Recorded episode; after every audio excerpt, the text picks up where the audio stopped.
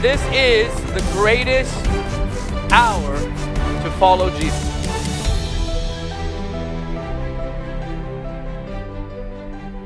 My dream life has exploded again. And they're very heavenly dreams, very spiritual God dreams. They're, they're, they're deep dreams that um, if, if we grab what God is communicating to us, uh, we're going to see more than we ever dreamed of. So, what I want to say to all of you is there are two invitations going out right now one, to you individually, two, to us as a family, corporately. These types of moments, they, they don't come around very often. I would say possibly this one, something like this, could take like a decade or more. It's a very special thing going on. This morning, so many were healed in the morning service very easily. And it can take you a long time down that road just to see what we're seeing. For me, it's been a consistent pursuit since 2003. So that's 18 years of going after the Lord.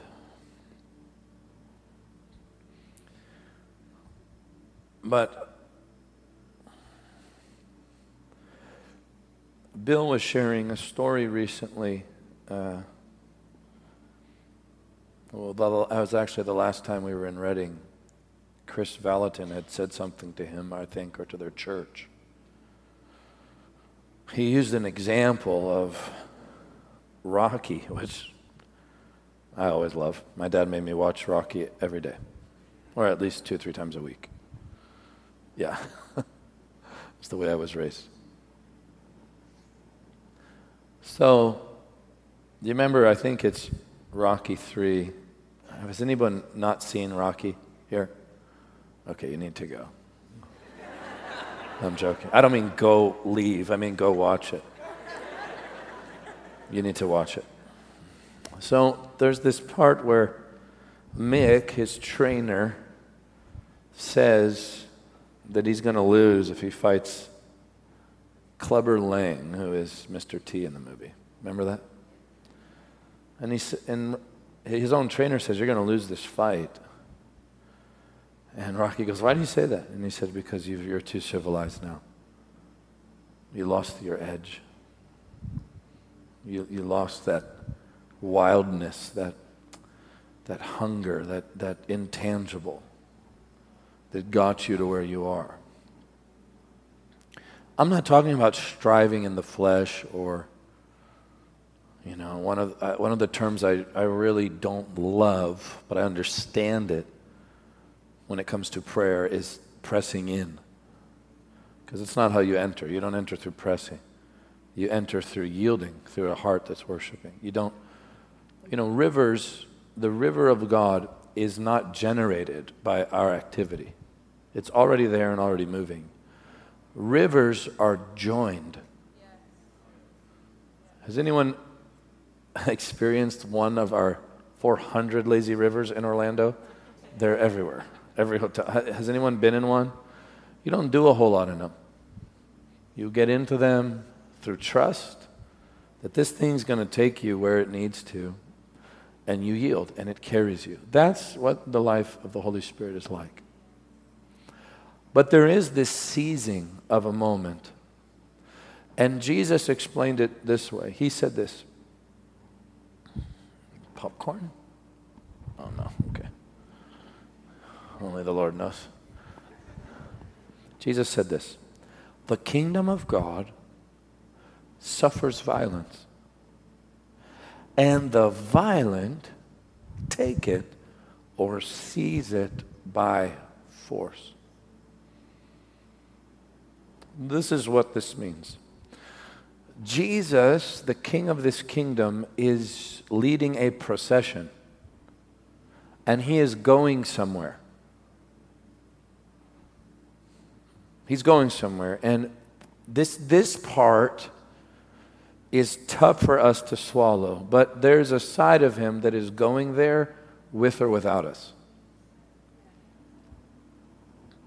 And so that's why I've been saying for a couple years now the only way to have a Jesus movement is to have Jesus.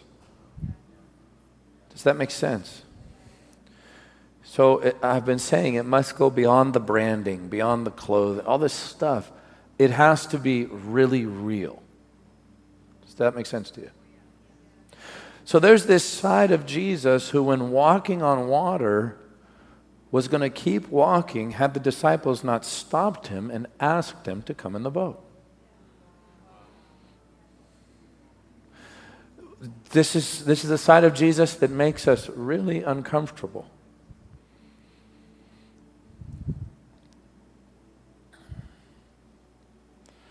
And seizing a moment requires this violence in the spirit, not craziness. It requires divine positioning. What does that look like? It means that if God is moving, you make yourself available.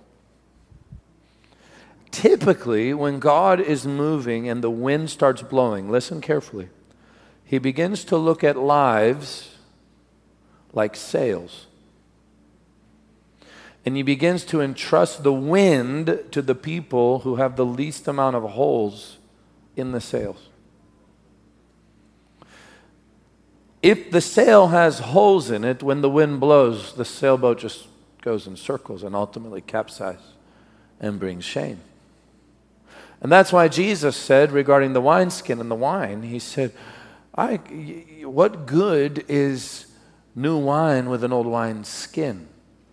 You put new wine into an old wineskin, the wineskin bursts, and the wine is wasted. So listen very carefully. The wine is the presence of the Holy Spirit. The Lord is very, very meticulous as to which wineskins He fills. Positioning yourself looks like getting the holes out of the sail and making sure that the wineskin of your heart, listen up, is still very tender. Tenderness is holy. Listen carefully. Tears are holy. Childlike wonder is so holy. It's so impressive. It's more impressive than trying to pull off the biggest thing. So, right now, we're at a bit of a crossroad. I felt it. I felt it now for weeks. It's not that we've lost anything or that God isn't moving, He's doing amazing things. But over the next, I would say, between now and through the end of October, God God is positioning us for a season. I want you to receive this as a prophetic word. I have never talked to you like this. You mark my words. We are being positioned for a divine opportunity for the Lord to sweep us off our feet. You see the difference in harvest when we just prayed for 10 minutes? You see that?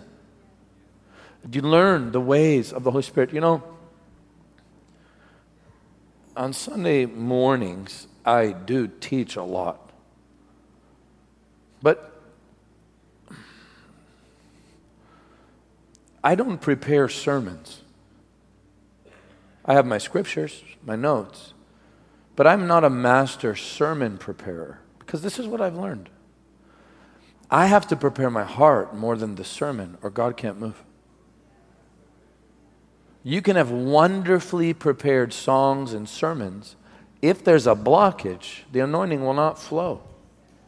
It's that, you know, when I hear pastors go, I work on my sermon for six days.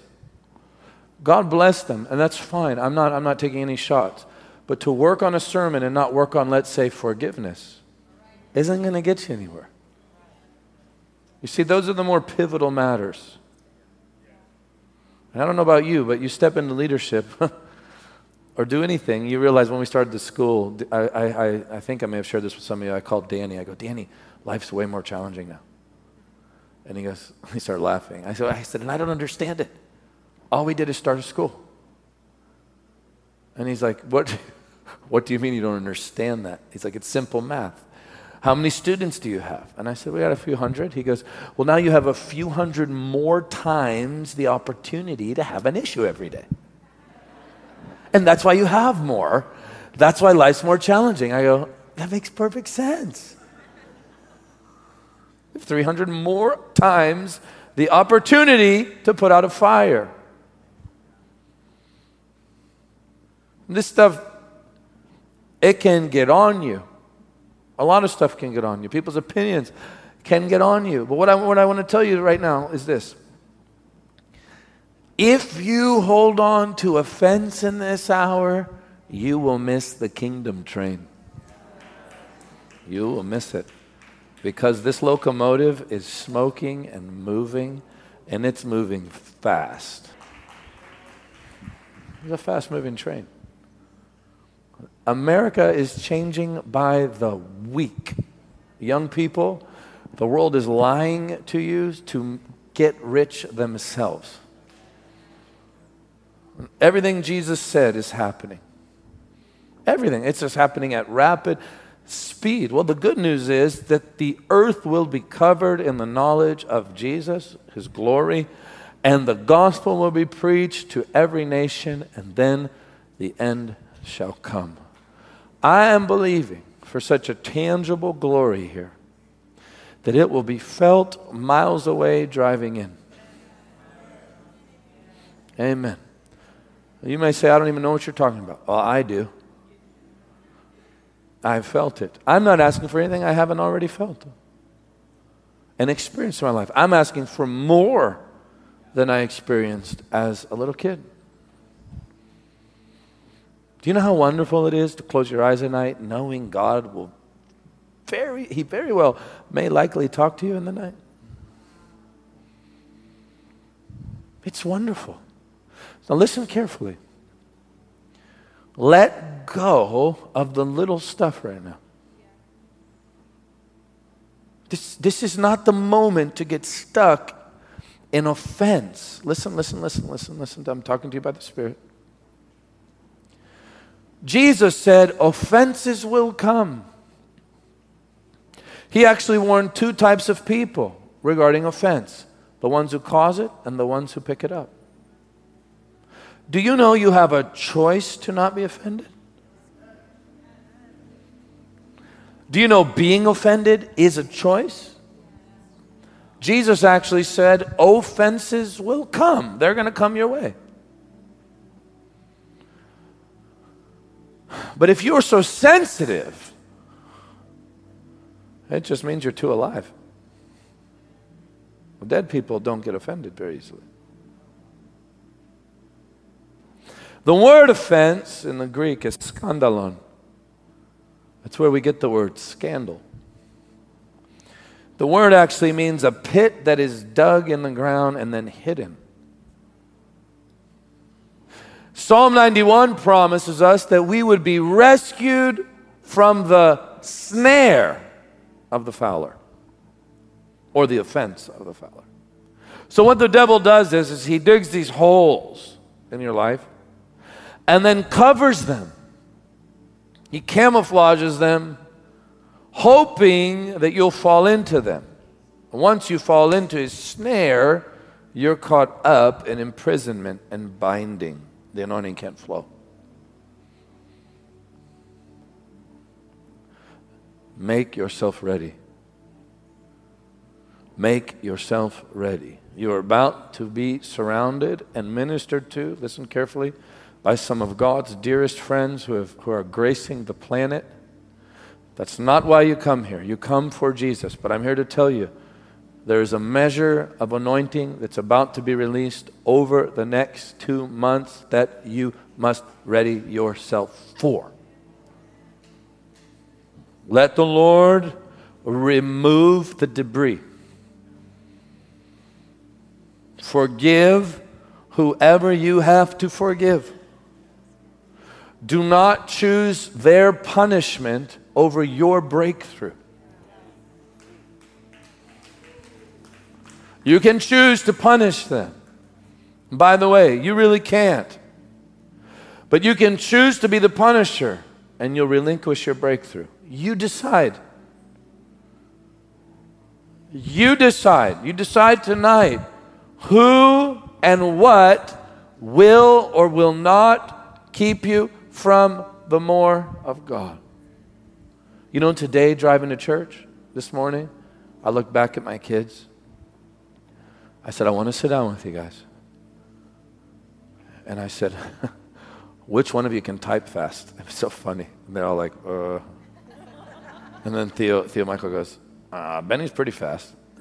I go, well, Benny, do you type like this? Can like like normal people? You know, you don't like not like normal people, but you know, you look at the screen and you know, we all took typing class. He goes, not really. He's like, I'm more like this. And I said, okay. But he was the fastest. He was the best we had to work with. I said, I want to take you into my prayer room and I want to take a moment and tell you about all the encounters God has given me. The stuff I can't say publicly. And then I, I made him promise don't you dare go tell the world about it. when I go to heaven, when I go to heaven, he can go, go ahead and do it. But, but these things are for the Lord. But I want them to live on. When I went back this morning as I was driving and began to think, and I, I shared one of them with them, they thought, what?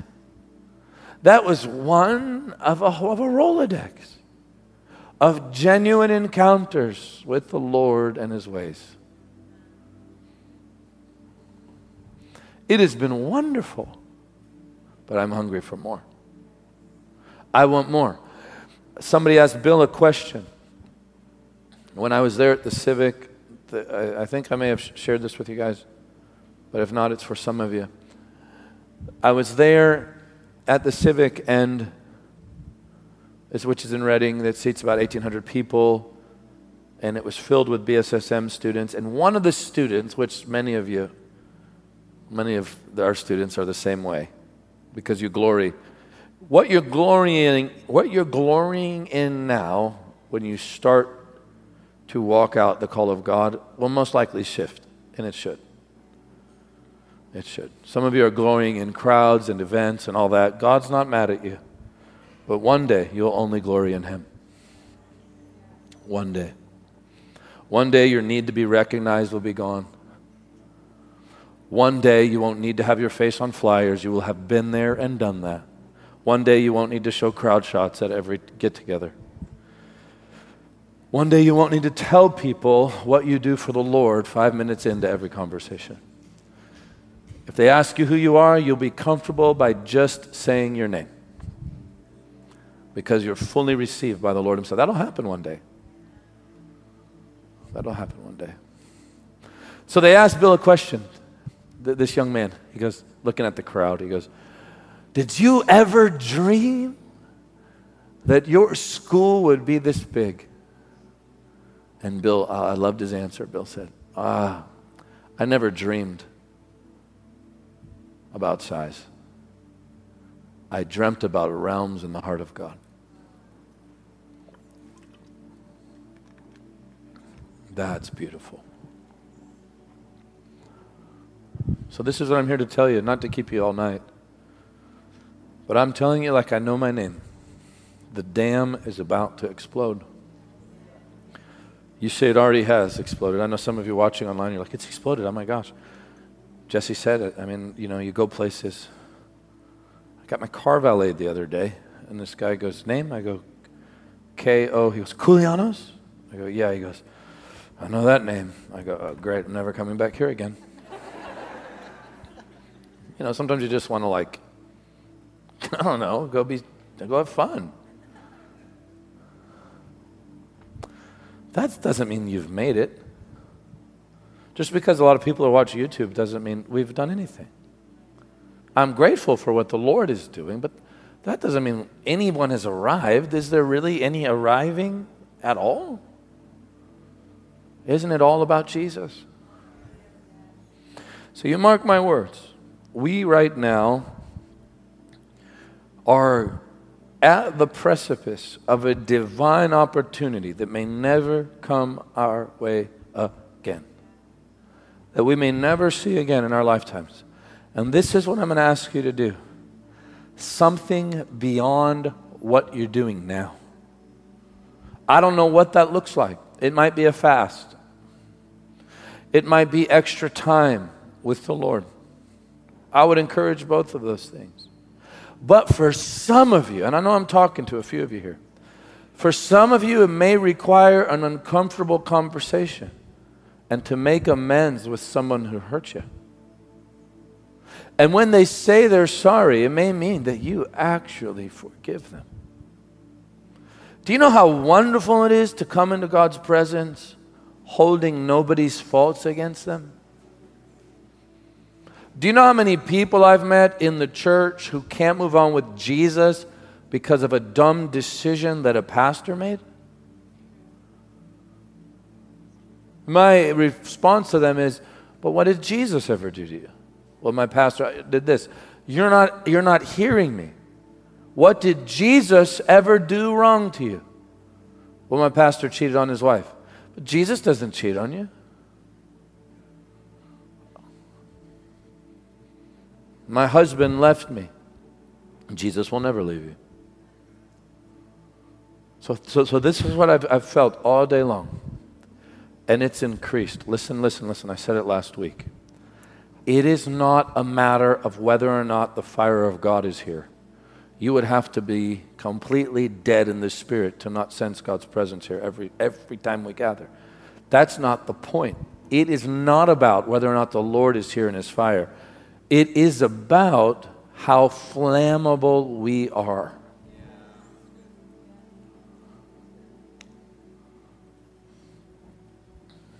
Before I pray for you, let me just share this story. I grew up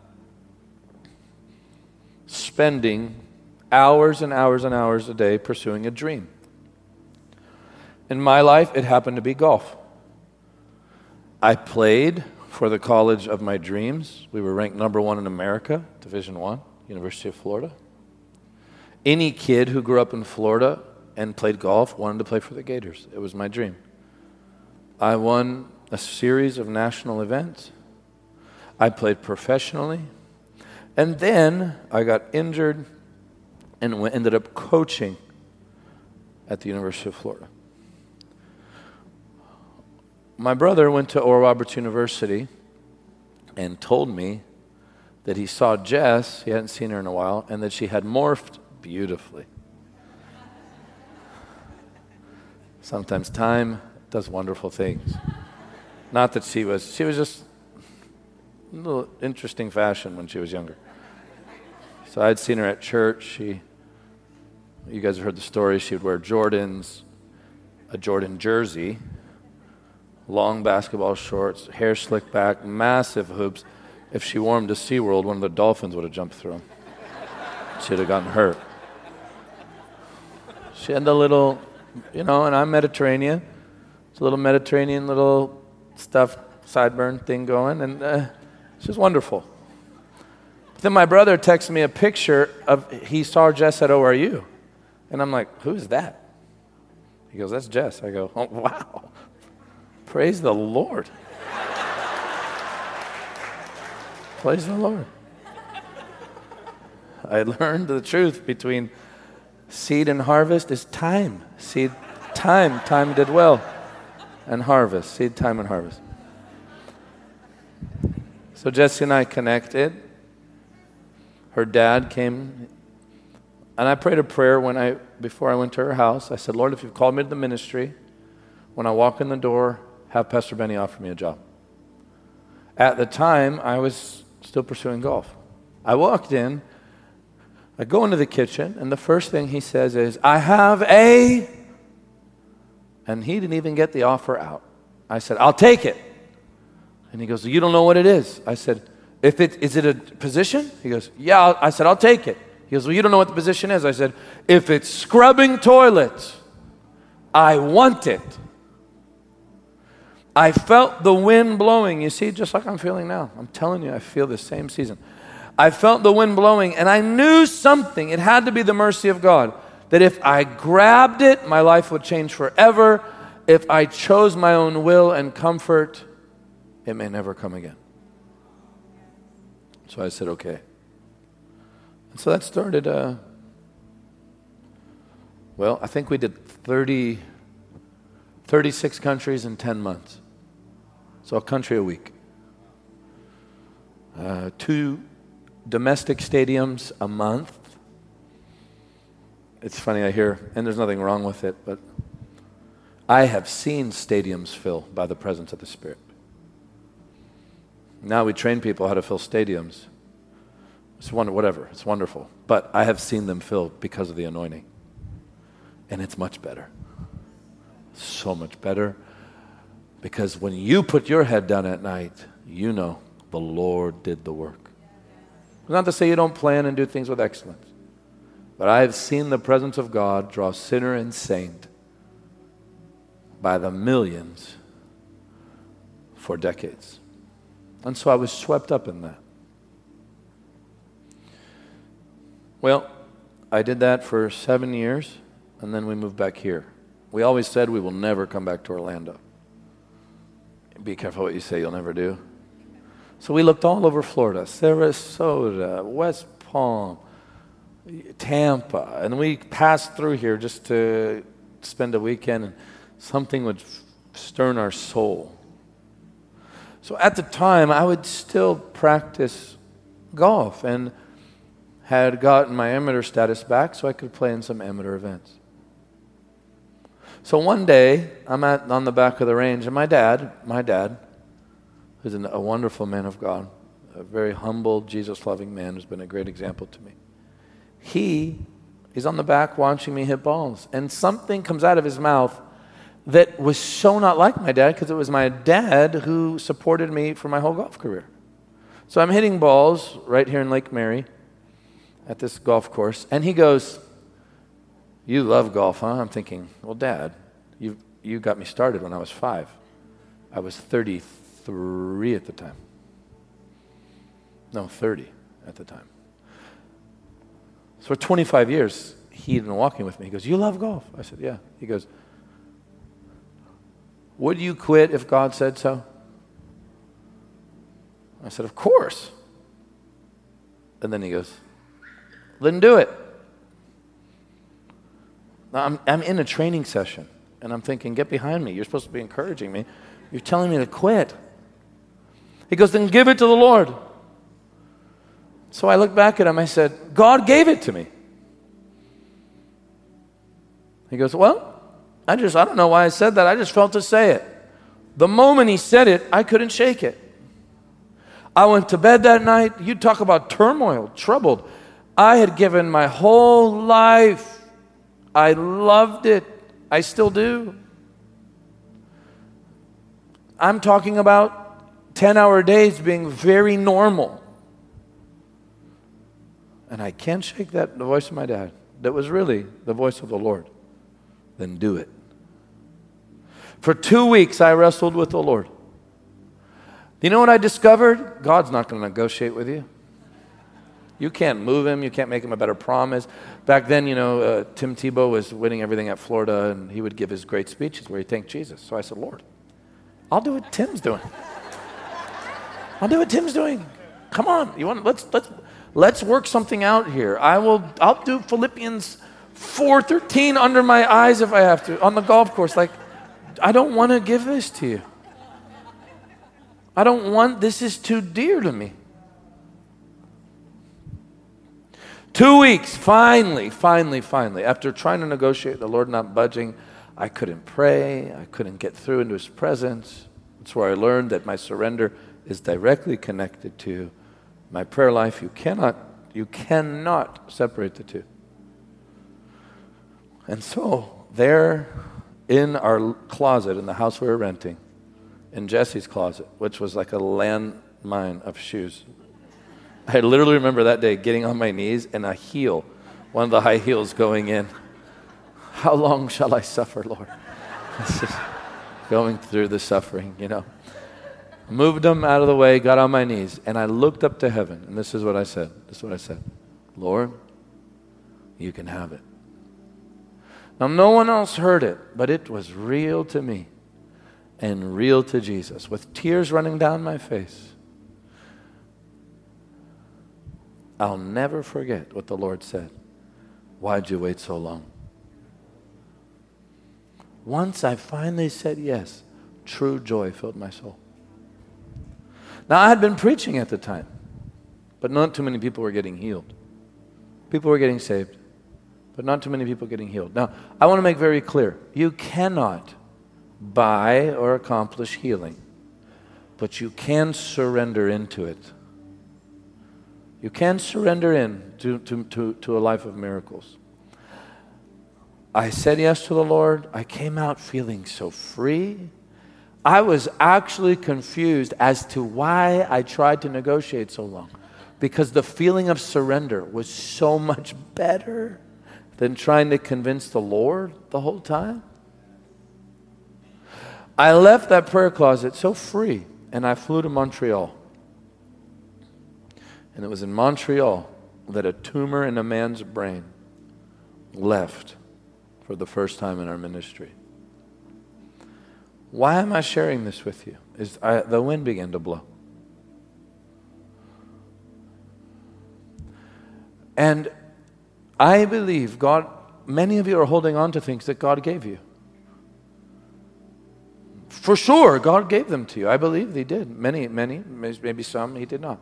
But many of you, God did give it to you. Now, typically, we think that because He gave it to me, I have to hold on to it. No, no, that's just all the more reason to give it back to Him. God said something to Abraham, and with this, I'll close. God said something to Abraham.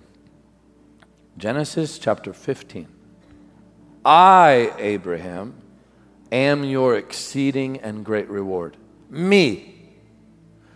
The moment he said that to Abraham, he would hold Abraham to the promise, which looked like this Abraham, here is your miracle son named Isaac.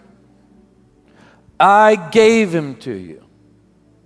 But because I am your exceeding and great reward, I am asking for Isaac. Give him to me now. This is what I want to say to many of you. That wind of fire is already blowing. It is not a matter of God's presence. The Lord is here. It's a matter of who will say yes. Who will leave all? Who will truly yield, truly surrender, truly allow the Lord to patch their sails, remove the holes, remove the offense, remove the sin, come to Jesus in yieldedness and He'll use your life for His glory. Amen. To get daily teaching from Michael and to follow our event schedule around the world, please follow us on Facebook, Twitter, and Instagram. Be sure to subscribe to the Jesus Image TV YouTube channel as well. By partnering with Jesus Image, you will help us take the saving and healing power of Jesus to the world. Your giving changes lives forever.